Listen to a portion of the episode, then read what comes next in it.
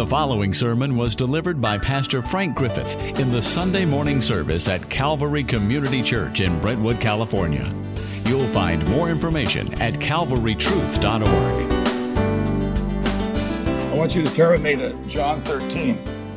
And let me read it to you first. John 13. Now, before the, the feast of the Passover, this is the final Passover. That's why this is the the, the last meal, the last supper that Jesus is going to take, the last Passover supper with him, because he's going to fulfill what the Passover was picturing. And it says, Now before the feast of the Passover, Jesus, knowing that his hour had come, that he should depart out of this world to the Father, having loved his own, that is, his disciples, his people who were in the world, he loved them to the end. Or you could translate that, sometimes it is perhaps in your Bible, translated unto the uttermost. He loved them both to the uttermost and to the end. The idea being that he loved them to the ultimate degree because he's going to lay down his life for them, but he also loved them to the very end of his being here. We're told in, in Acts that he spends 40 days with his disciples after the resurrection teaching them and talking to them and telling them what they have to look forward to and so forth. And verse 2 And during the supper, the devil already having put into the heart of Judas Iscariot, or it really says, uh, it says, the devil having already put it in his heart concerning Judas Iscariot, that he would be the one who betrays him. In other words, Satan is pretty smart and clever, and he knew that probably Judas Iscariot would be the one most likely that he could tempt to do this most heinous thing, is to, to, to turn on Jesus Christ, to betray him.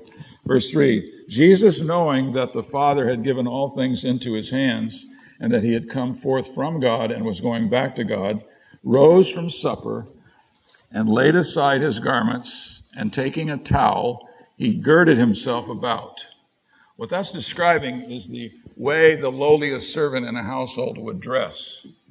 He, he, he puts a, a, towel around himself and he begins to serve them. It says, Then he poured water into the basin and began to wash the disciples' feet and to wipe them with the towel with, which was girded about, about him. And so he came to Simon Peter. He said to him, that as Simon says to the Lord Jesus, Lord, do you wash my feet? Jesus answered and said to him, What I do you do not really realize now, but you will understand hereafter. Peter said to him, Never shall you wash my feet. Jesus answered him, If I do not wash you, you have no part with me. Simon Peter said to him, Lord, not my feet only, but also my hands and my head. And Jesus said to him, He who has bathed needs only to wash his feet.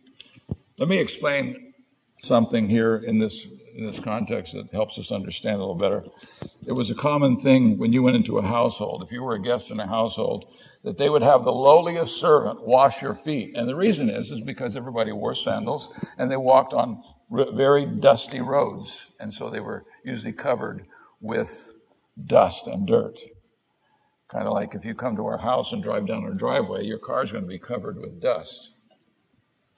And um, I have a, a, special deal with my wife. She washes my car every week because uh, it gets dust on it every day as I drive down the, the road. But this is what would happen. It would be the lowliest servant, the servant who had the least amount of seniority. He would have to wash the feet of the guests. And so Jesus is explaining to Peter, Peter is, is objecting, You're not going to wash my feet. And what he means by that I'm not going to let the person who has the most authority in this room wash my feet. Have one of the other guys do it. Jesus said to him, He who has bathed needs only to wash his feet, but is completely clean. And you are clean, but not all of you. For he knew the one who was betraying him. And for this reason, he said, Not all of you are clean. And so when he had washed his, their feet and taken his garments and reclined at table, again, he said to them, now, reclining at table was the common way of eating. You would, you would recline at the table instead of sitting in chairs. I know that you've all seen the picture of the Last Supper, Leonardo da Vinci painted, I believe. I remember S. Lewis Johnson saying, that picture looks like Leonardo said to everybody at the table, Hey, all you fellows who want to be in the picture, come over on this side of the table. Because they actually were reclining at table. And so he says to them, Do you know what I have done to you? He's asking all of them, Do you understand what I've done to you? Well, it's the simplest act in the world. They had had it done to their, themselves com- continually every time they would enter into a house. Someone would wash their feet. If there was no servant in the household, the owner of the house was required to do this. He said, You call me teacher and Lord, which are the two high positions in this group Lord and teacher. And you are right, for so I am. If I then, the Lord and the teacher, wash your feet, you ought to wash one another's feet. You hear that? Is that amazing? He says, We are responsible to wash one another's feet. Well, he's talking about something far deeper than having you pull your shoes and socks off and having somebody wash your feet. He's talking about forgiveness. He's talking about what 1 John chapter 1 talks about. It says, If you say you have no sin, you deceive yourself and the truth isn't in you. Oh, yes, we sin in all kinds of ways. But what he goes on to say is the way to be cleansed, the way to be washed from those sins is you confess your sins. This is for believers. We confess our sins, and he is faithful and righteous to forgive us our sins and to cleanse us from all unrighteousness. But he goes on, verse 15, For I gave you an example that you should do as I did to you. Truly, truly, I say to you, a slave is not greater than his master. In other words, if the master does something, then certainly that's not too lowly for the servant to do, right? And that's what he's saying. And he says the one sent, he is neither is the one who is sent greater than the one who sent him. If the one who sends you does a certain act of kindness, then it certainly isn't below your grade. He says in verse 17, if you know, if you know these things, you are blessed if you do them. It's great to know them, but you're blessed if you do them. I do not speak of all of you. I know the ones I have chosen, but it is that the scripture may be fulfilled. He who eats my bread and has lifted up his heel against me. He's saying, in other words, it was prophesied that one of them, one of those who would join themselves to him, is going to raise his heel against him. He's going to turn on him. From now on, I am telling you before it comes to pass, so that when it does occur, you may believe that I am. That I am is a title of deity. And so he's saying, I want you to understand that I know exactly what's happening. He knows that, that Judas is going to turn on him. Truly, truly, I say to you, he who receives whomever I send receives me, and he who receives me receives him who sent me. Now, one of the implications of this is the Father sent him, and so he certainly isn't below doing what the Father would do. And so, Jesus, in this passage, he stoops to serve his disciples. He's the King of glory, the High King of heaven. He is of the highest rank. He is the Lord Jesus Christ. And in this setting, he takes the role of the lowliest servant. This is before he's going to the cross. Now, this anticipates the cross in a real way. Because what he's doing here is a picture of the cross. He's going to serve them in the lowliest kind of way. He's going to stand in their place and suffer for their sin. And so what we what we have here is John taking us into the upper room. This is their final final meeting before he is arrested. And the focus shifts in this, in this first 17 verses of chapter 13. It shifts focus from public ministry to the multitudes. That's what he was doing, and he was telling all these parables and revealing things about himself and so forth. And now he moves into this intimate privacy of the upper room. You remember how he sent them to prepare the upper room for the, for the Passover supper, the Last Supper. And here's a, in this room, the 12 are there with the Lord Jesus Christ. What does he do? Well, he teaches them about the cross, about Pentecost, and the implications. He's preparing them for these events that are about to take place. Jesus is going to be arrested, he's going to be mistreated, he's going to be abused and tortured, and then he's going to be crucified. Now, it's hard for us to even imagine crucifixion because it is the most horrible kind of death there is. It was considered to be that way by the people who lived in his day. The Romans were brutal in the way that they punished criminals. And so they're going to they're going to treat him so badly. This is the king of glory. Now you all know John 1 of the same book. In the beginning was the Word, and the Word was with God, and the Word was God. The same was in the beginning with God. All things came into being through Him. Nothing came into being apart from Him. In other words, Jesus Christ is the one, the second person of the Godhead, who spoke everything into existence. He's the Word, and who is the agent among the, the, the triune God who spoke everything into existence. And now here he is, and he's going to be crucified. But prior to that crucifixion, he comes and meets with his disciples in the upper room to eat the last Passover because the Passover meal was a picture of the Lamb of God coming and offering himself as the sacrifice for our sins. And he's the one who provided for us forgiveness and eternal life and the ability to know God, Father, Son, and Spirit. So this upper room is a very, uh, it's a somber place right now. This is a crucial hour in Jesus' ministry. Kind of, it's kind of like the shadow of the cross looms larger and darker as they're there. And we see things, we hear things. If we understand the implications of them, we can see that everything is coming to this culmination point. Disciples are nervous and tense. Um, they see this growing opposition of the authorities of Israel turning against Christ. And John gives us details here that the synoptics, the synoptic gospels are Matthew, Mark, and Luke. And then there's John. The synoptic, all that means soon optic. Together, seeing. Seeing, they, they all three, Matthew, Mark, and Luke, saw things the same way. They, they follow the same order. John is the only one who mentions the upper room and the washing of the disciples' feet. The other, the synoptics talk about the, the, the, Last Supper, but they don't talk about Jesus washing their feet. Only John does. John makes no mention of the, the Last Supper. So in this text, what I want you to notice in the text itself, first of all, is why did Jesus do this? Now you have to understand, in our culture, it's it's a little difficult for us to see the impact of this, that the the, the leader of the whole group, the one who has the ultimate high position. They all revere him as Lord and Savior. And here he is, and he is taking the role of the lowliest servant. It flew in the face of everything they had thought about authority and power, especially Peter. Peter could never conceive of a per- powerful person ever submitting and going below a person who had a lower position than him. We kind of do that in our culture. You know, we talk to people, well, how many people you got under you? How many people are you supervising? How many people answer to you? You know, how important are you? Well, the only one I have is I have one dog, and that's it. And he doesn't even he doesn't even obey me. It's not even my dog; it's my daughter's dog, but he won't listen to me.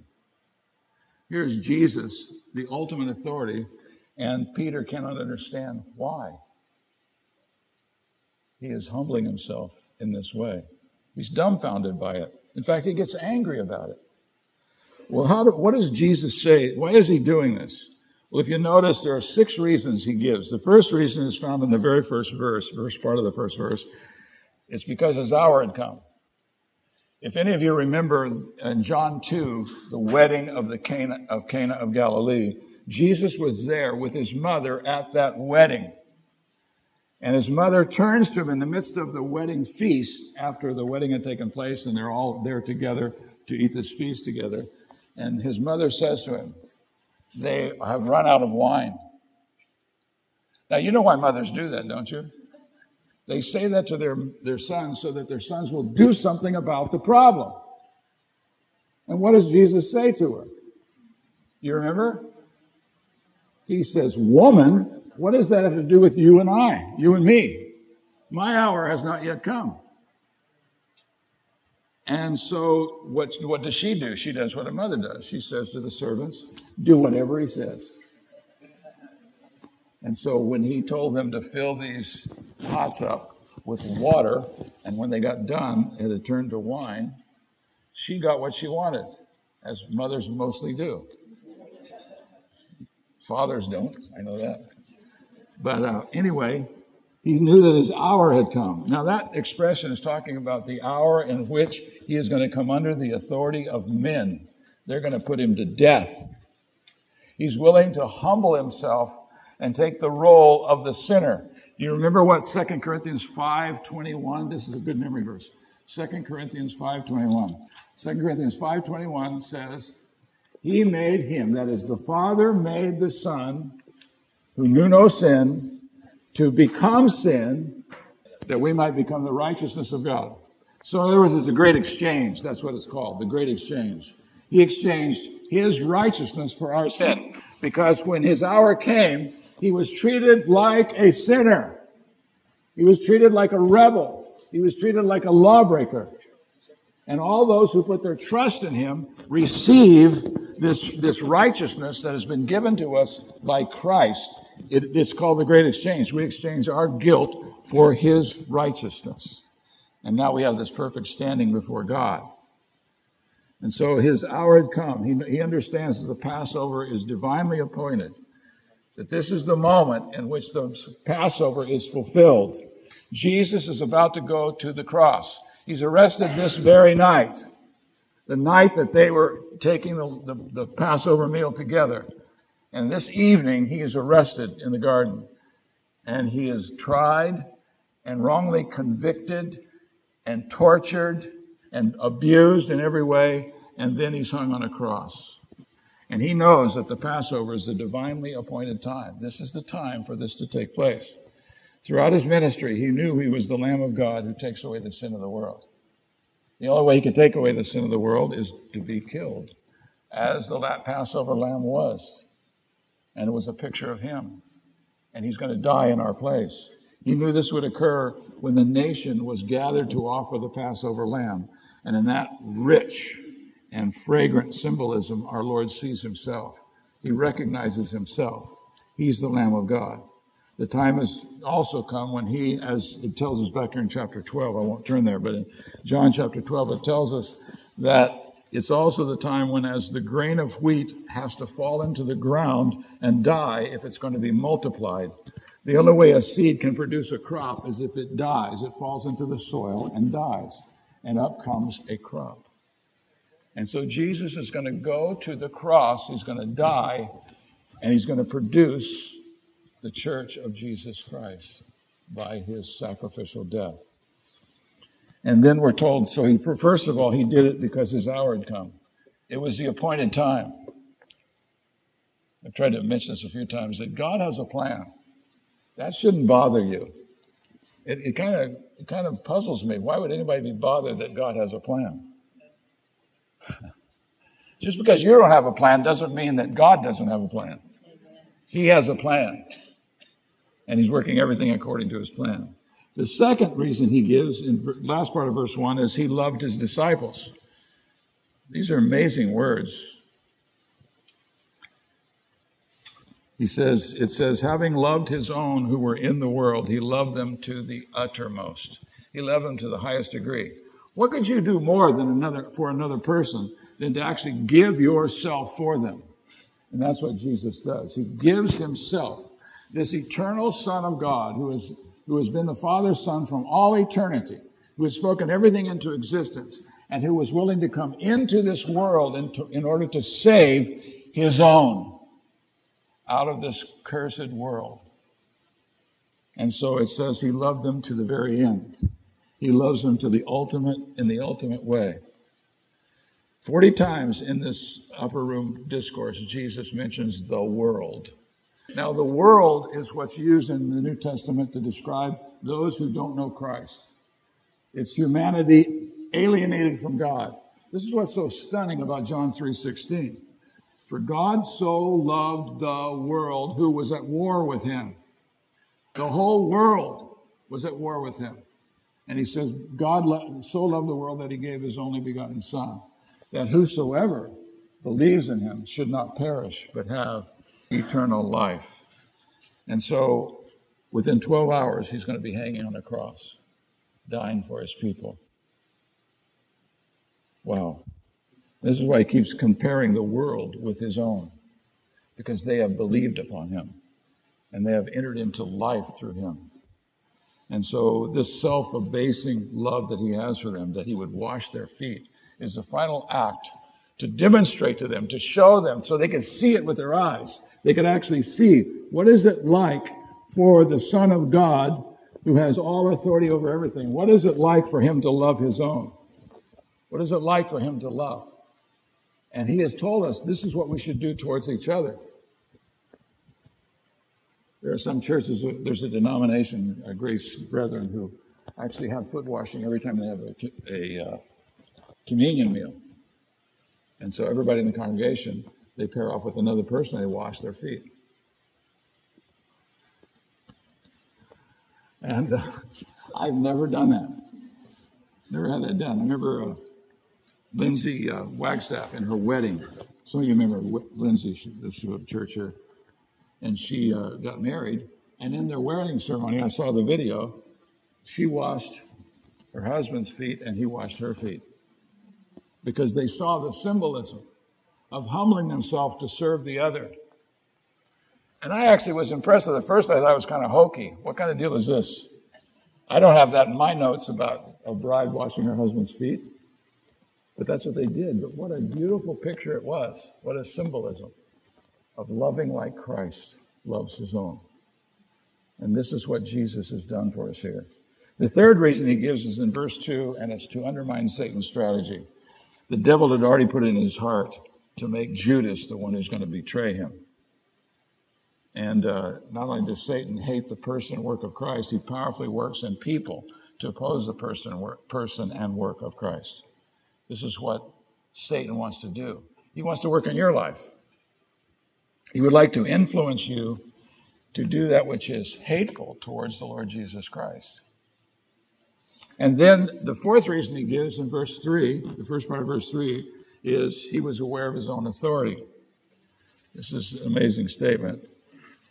Jesus, knowing that his Father had given all things into his hands. What does that remind you of? It reminds me of the Great Commission. Do you remember what Jesus said in the Great Commission? All authority has been given to me in heaven and upon earth. Therefore, go and make disciples of all the nations. I was listening to our congresswoman, who's a Muslim this morning. They were interviewing her, and, and uh, I guess she's a congress, congresswoman, right? And she, anyways, she was talking, and I was listening and everything, and I thought, wow, uh, this, I don't know this woman. I know nothing about her but what I've seen and heard. And uh, I don't hate her. And, but I wonder, I wonder if she hates us. Because we're so used to thinking that, that people, uh, Muslim people hate Christians. Because Muhammad made that a part of his teaching. Now, I am sure that not all of them have that kind of feeling towards Christians. But Satan loves to influence people to hate Christ and his people. And don't ever think that you're smarter than Satan or that you're more powerful than Satan. He can impact us in ways that we're not even aware of.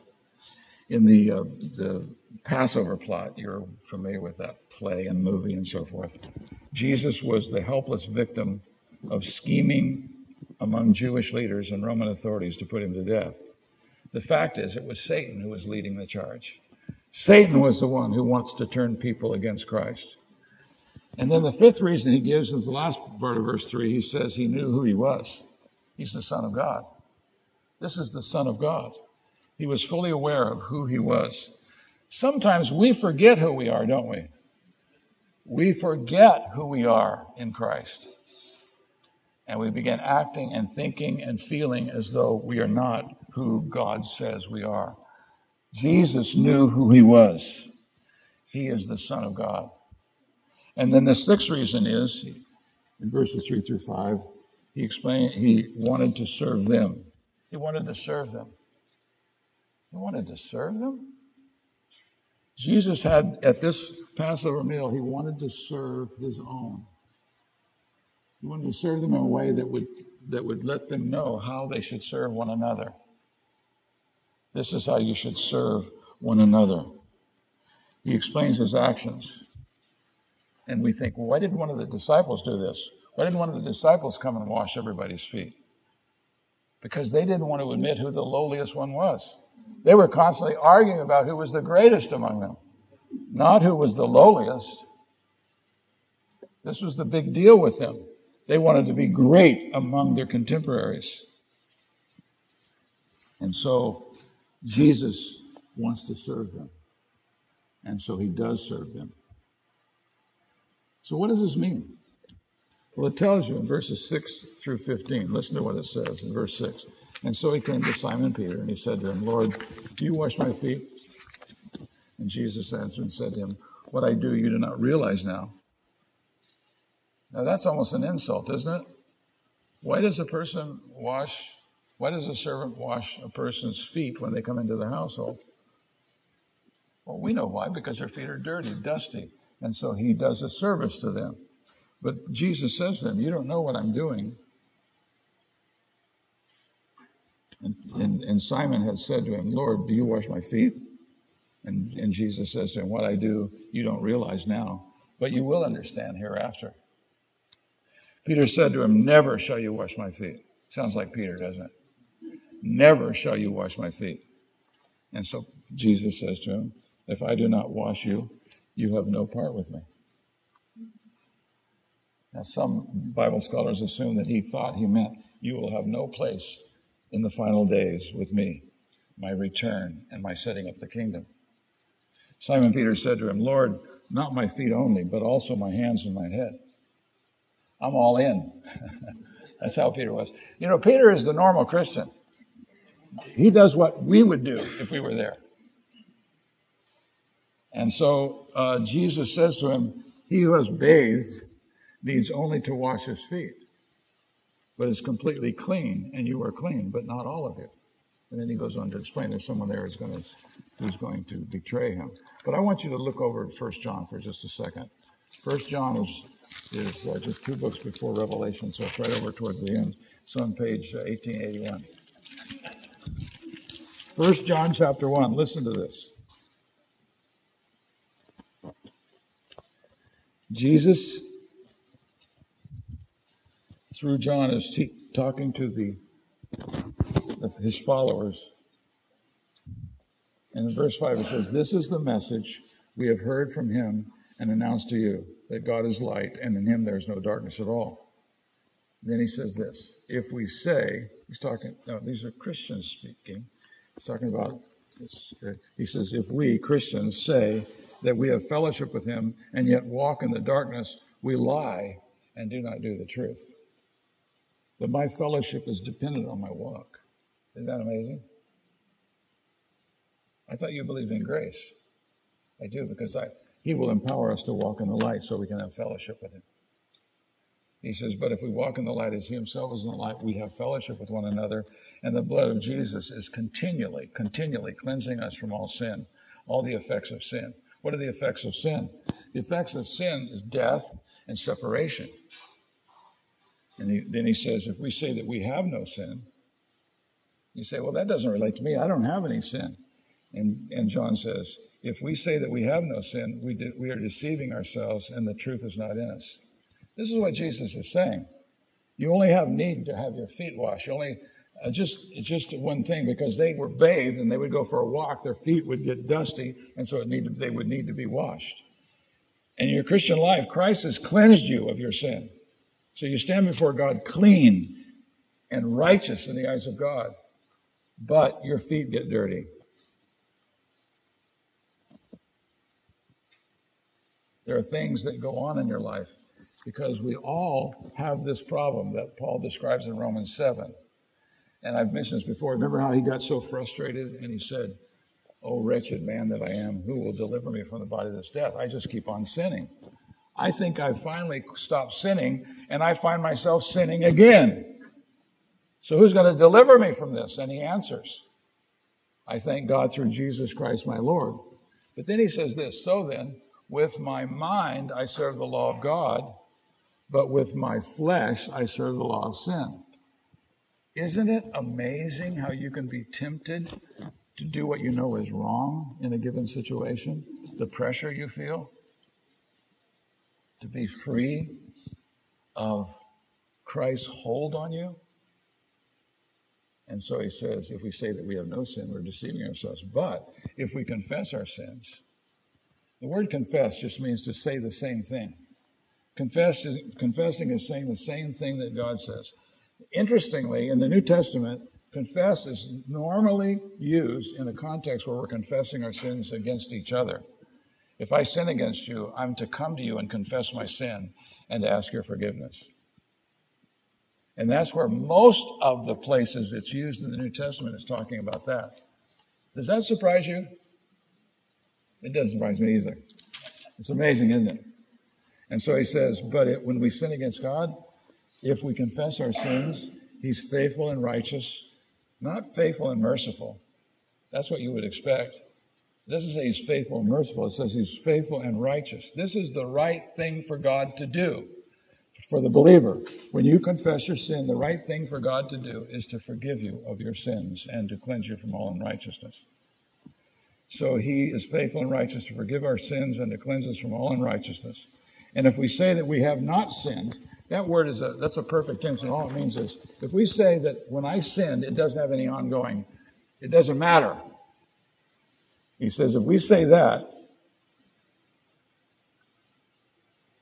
we say that we have not sinned, we make him a liar, and his word is not in us. If I say sin doesn't matter, you know, now I'm saved, I'm going to heaven. I had never heard, I had never heard anybody declare the doctrine of once saved, always saved. That's not the biblical doctrine. The biblical doctrine is called by some people who study the Bible the perseverance of the saints, that all believers who get saved will continue to believe on Christ and trust Christ and follow Christ throughout all of life. That's not once saved, always saved. Once saved, always saved is a doctrine that says if a person ever makes a profession of faith, they'll be saved for eternity, no matter how they live. That's not what the Bible says. It says a person who is born again, when they sin, they don't need to be born again again.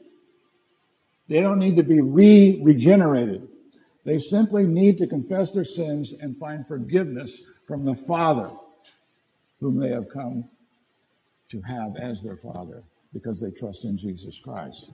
And when we do that, when we confess our sins, He's faithful and righteous to forgive us our sins and to cleanse us from all unrighteousness. So, this is what Jesus is getting at here in John 13. He is saying, Look, you don't need to be, you don't need a new bath, every, a spiritual bath every day. You simply need to confess your sins and be forgiven your sins and cleansed from all unrighteousness. You do need a cleansing, but you don't need to be reborn again. John 13. Uh, and so uh, he wanted to undermine Satan's strategy, but he was also aware of his own authority.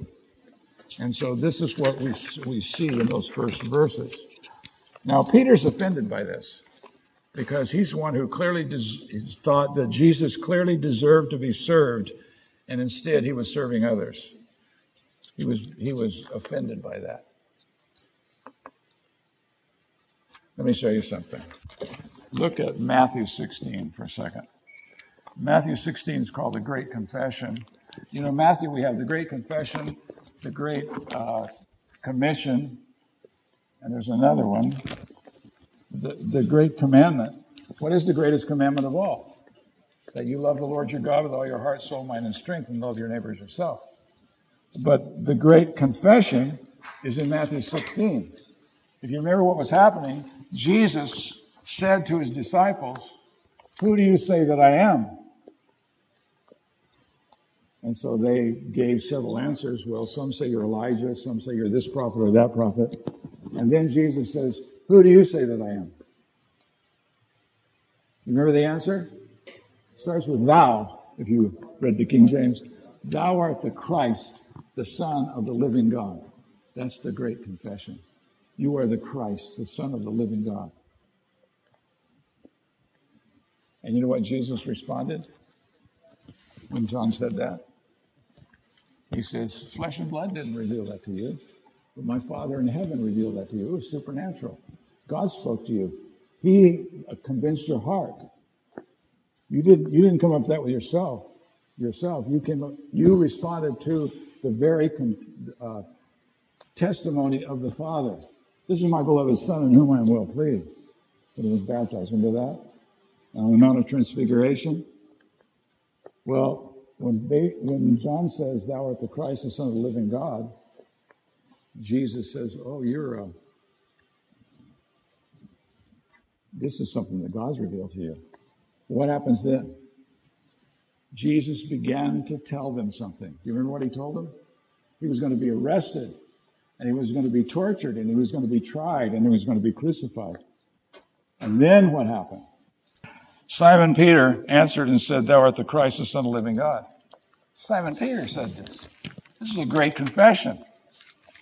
And Jesus says to him, Well, the Father has revealed this to you. Blessed are you, Simon Barjona, because flesh and blood did not reveal this to you, but my Father who is in heaven.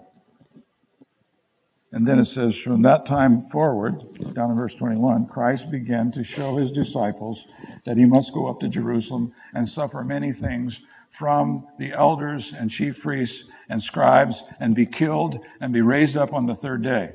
And Peter took him aside. Peter took Jesus aside. Don't you love that? He took Jesus aside and he begins to rebuke him.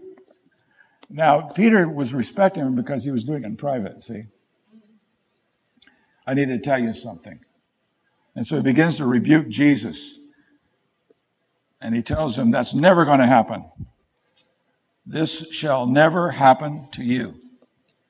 I assume what Peter was thinking was, We're not going to let that happen to you. We're going to protect you. and so Jesus says to him, now remember, he just said, flesh and blood didn't reveal that to you, but my Father in heaven. And now Jesus says to him, get behind me, Satan. You're a stumbling block to me. And you are not, you are not, uh, setting your mind on God's interest, but on man's. Isn't that amazing? He said, uh, torturing and killing Jesus, and when he says, you're not, that's not going to happen to you, he says, your interest is with men and not with God. God has a plan and a purpose. God is going to redeem a host of people by allowing his son to die in our place. He's going to accomplish the atonement through his son. His son is going to pay the price for our sins. And so Peter wants to stop it because he doesn't want Jesus, who is the high king of heaven, to go under the authority of men and be killed. And so he says, that's not going to happen. And Jesus says, get behind me, Satan. Isn't that amazing? Can you relate to that? Like I say, Peter is the, is the typical Christian. And that's probably something I would say. You know, we're not going to let that happen to you. You're the King of glory. You see, the King of Glory is going to exercise his power by bowing his knee. He's going to bow his knees, and that's what he does in this, this Last Supper, is he comes and he begins to wash their feet. And what this was was a picture of what he's going to accomplish on the cross. He's going to accomplish this on the cross. And so in response, Jesus gives this full explanation of his foot washing to Peter. See, Peter is very necessary because if somebody didn't ask the dumb kind of questions Peter did, we wouldn't have the answers to them. But here Peter says, I'm not going to let you wash me. And he says, if I don't wash you, you have no part with me. This washing of their feet was, was not half as shocking as the cross was going to be. It's going to be much more shocking when they see Jesus beaten to a pulp, tortured mercilessly, and hung on a cross, nailed to a cross, and extended so everybody could see. Stripped naked and beaten and hung on a cross. And so when Peter says, That's not going to happen to you, I don't like that. You're the, you're the ultimate authority that we bow the knee to. The reason we respect you is because you have all authority in heaven and on earth. Oh, except this the reason they believed him and followed him is because he loved them. He loved them. This is an insight I think that God wants us to have, especially when you start raising kids. I'm not going to have you raise your hand, but any of you ever really get upset with your children? Saw that hand? Yeah, that's, that's, that happens to us, doesn't it?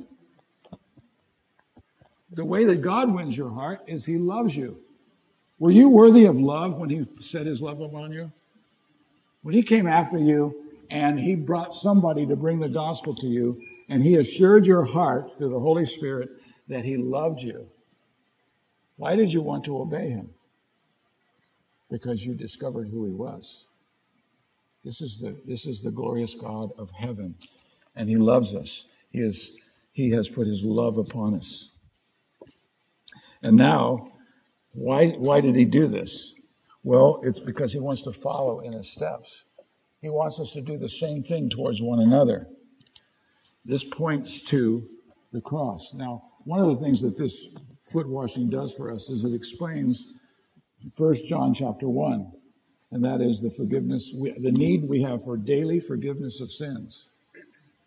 Any of you, if you're still under the delusion that when you became a Christian you weren't going to sin anymore, you wouldn't need 1 John 1.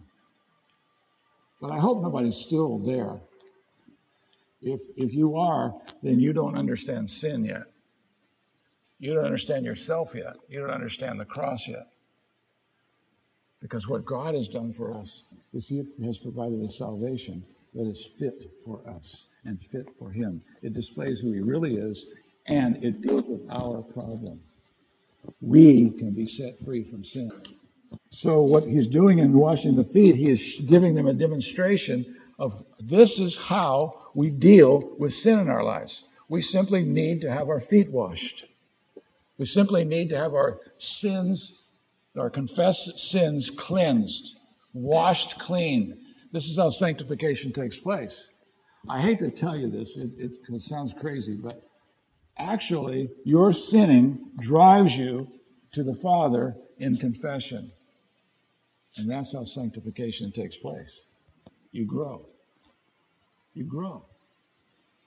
You begin to experience the sanctifying work of the Spirit because of His ongoing forgiveness in our lives. So, how do we wash one another's feet? Well, uh, we have to maintain a, an attitude of humble servant, of a humble servant. Remember 1 Peter 5 5? Humble yourself under the mighty hand of God, and he will exalt you in due time. And then he says, casting all your anxieties on him. I want to let you in a secret. That last phrase there tells you how to humble yourself under the mighty hand of God. You humble yourself under the mighty hand of God by casting your anxieties upon Him because He matters to Him about you. I did that the other day. I was driving to get my license renewed, and I'm so nervous. I'm so nervous about flunking this test or something being wrong because you had to bring all these documents to make sure you were who you said and everything. And I'm nervous. All the way there, I'm worried. And so I began to ask God. I just started praying Philippians 4 6.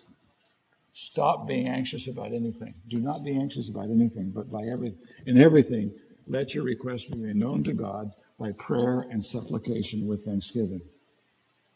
And the peace of God will guard your heart. And so I just began to ask him because he says he tells us that we whatever we request. So I decided I was going to request, please don't let me get anxious. Please don't let me get anxious. Please give me peace. Now, I hate this illustration. It's just something that happened to me. But um, it's the truth. I didn't have any anxieties. I went in there fat, dumb, and happy, and I ended up passing everything I needed to, and I got my license. It hasn't come in the mail yet, but I got my temporary license. I get home and I find out that my youngest grandson passed his test. So I was kind of downcast because he has tried it over and over and over again and kept flunking. And I thought, I'm going to pass this thing. And I did. And then he gets his pass too.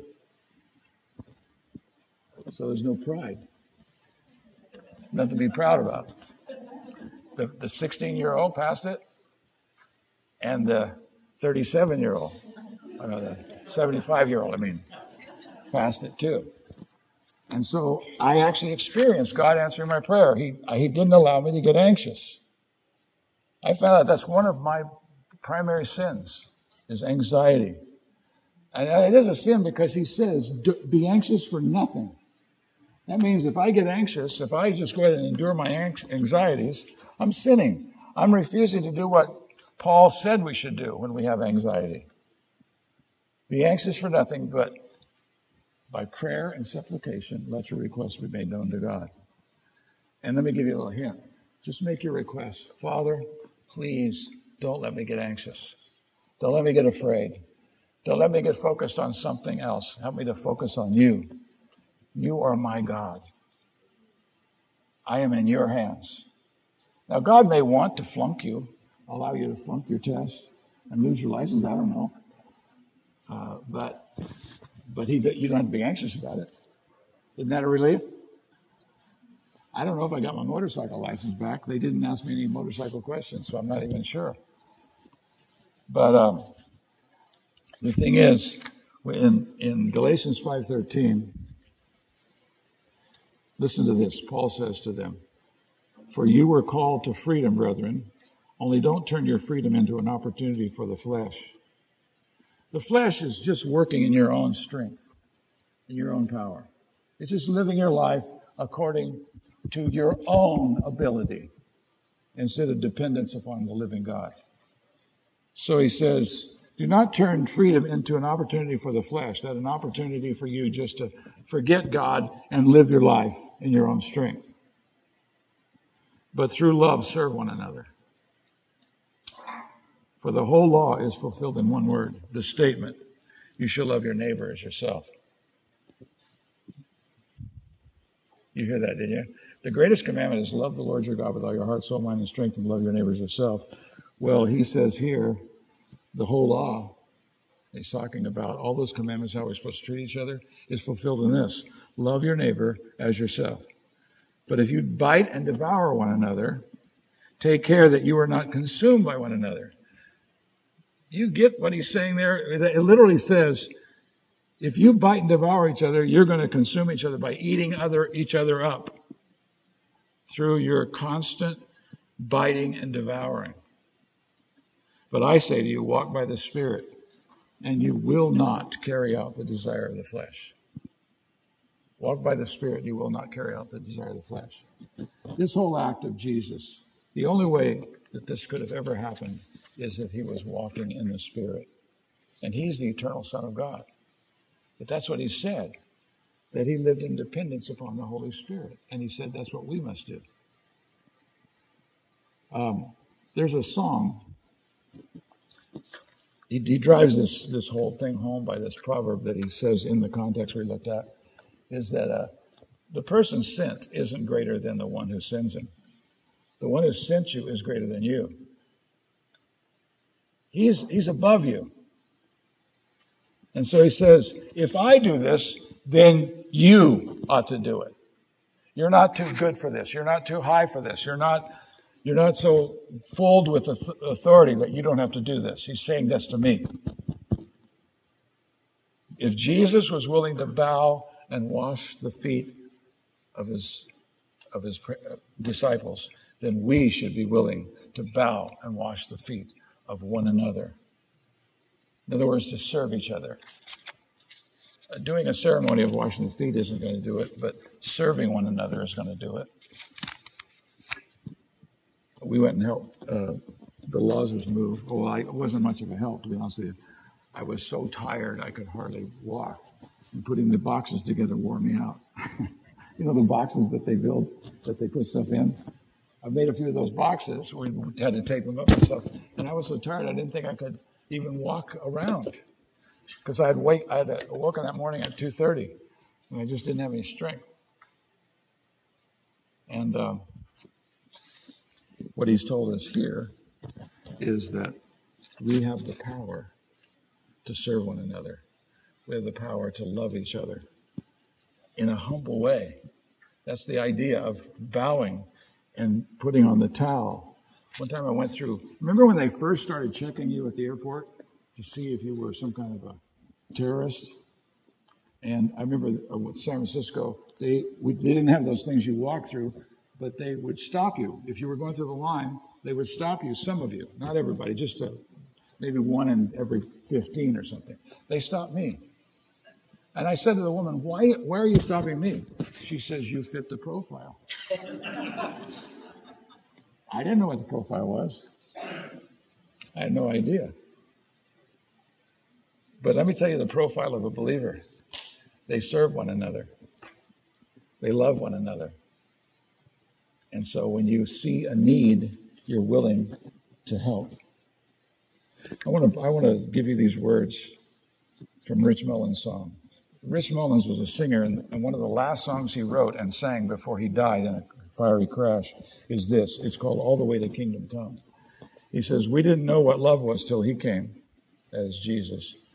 And he gave love a face, and he gave love a name, and he gave love away like the sky gives the rain and sun.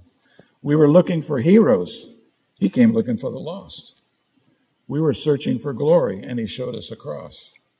Now we know what love is because he loves us all the way to kingdom come. Isn't that amazing? Jesus showed us what love is by loving in the most unusual kind of way. And this is what Paul writes to Timothy, young Timothy, that went to Ephesus to shepherd that flock in Ephesus.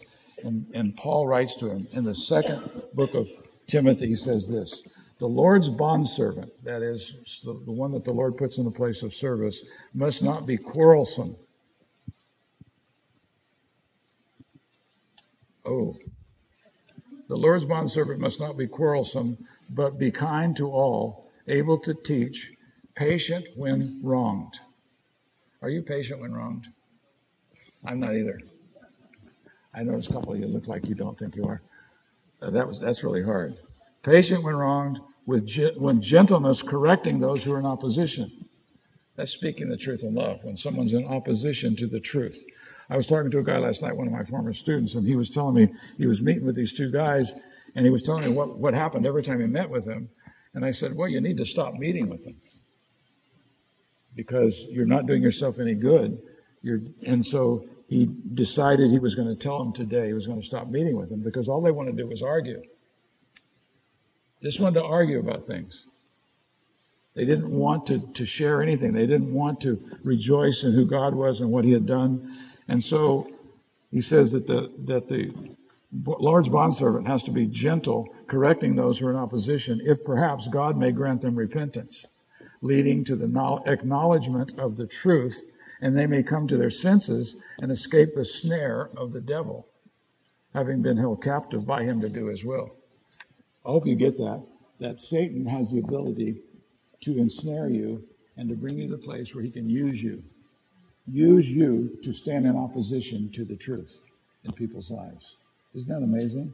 And he says the Lord's bondservant has to be good at this. He has to be able to speak to them in a way that would cause them to understand what the situation really was that Satan had them ensnared, and they needed to turn away from that sin and that destructive habit of fighting against God's people instead of serving them. Now, I got to admit, uh, fighting against them is easier than washing their feet. Fighting against them is easier than serving them and loving them the way Christ loves them. But it's not supernatural, it's not the work of the Spirit. It's the work of the flesh. And so God wants us to serve one another the same way Jesus served us when he washed the disciples' feet. That is, it's a humble, stooping kind of service. I'm willing to serve you, and I don't mind stepping down and bowing the knee and serving you to meet the need that you have. That's what he's saying.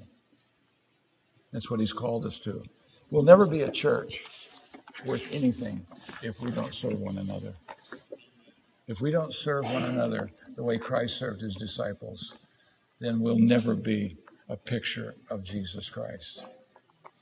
We'll never really manifest his character and his image in the way that we live together.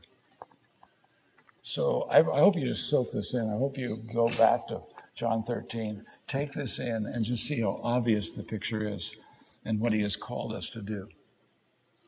To do the same thing towards one another. Let me pray for us. My Father, we are so aware of how far we are from being like Jesus. We are so aware of the un Jesus like characteristics we have in our lives. But we pray that you would change us. We pray that you would work in us. We pray that you would open our eyes. Help us to see the truth about Jesus, but also help us to see that the Spirit is able to produce the same character in us. We pray that we would walk in a manner worthy of the Lord to please you in all respects, that we could manifest your character by manifesting the character of Jesus Christ. Please work in us. We confess to you, we repent, Father, of our pride and arrogance. We repent, Father, of all those things we do that are so unlike Jesus. And we ask you, Father, to change us, to move us, to cause us to come to the place where we see ourselves as a servant of the Lord Jesus Christ and therefore a servant of one another. We pray for that. We ask you for it in the only because we know that we can ask you in Jesus' name. Amen.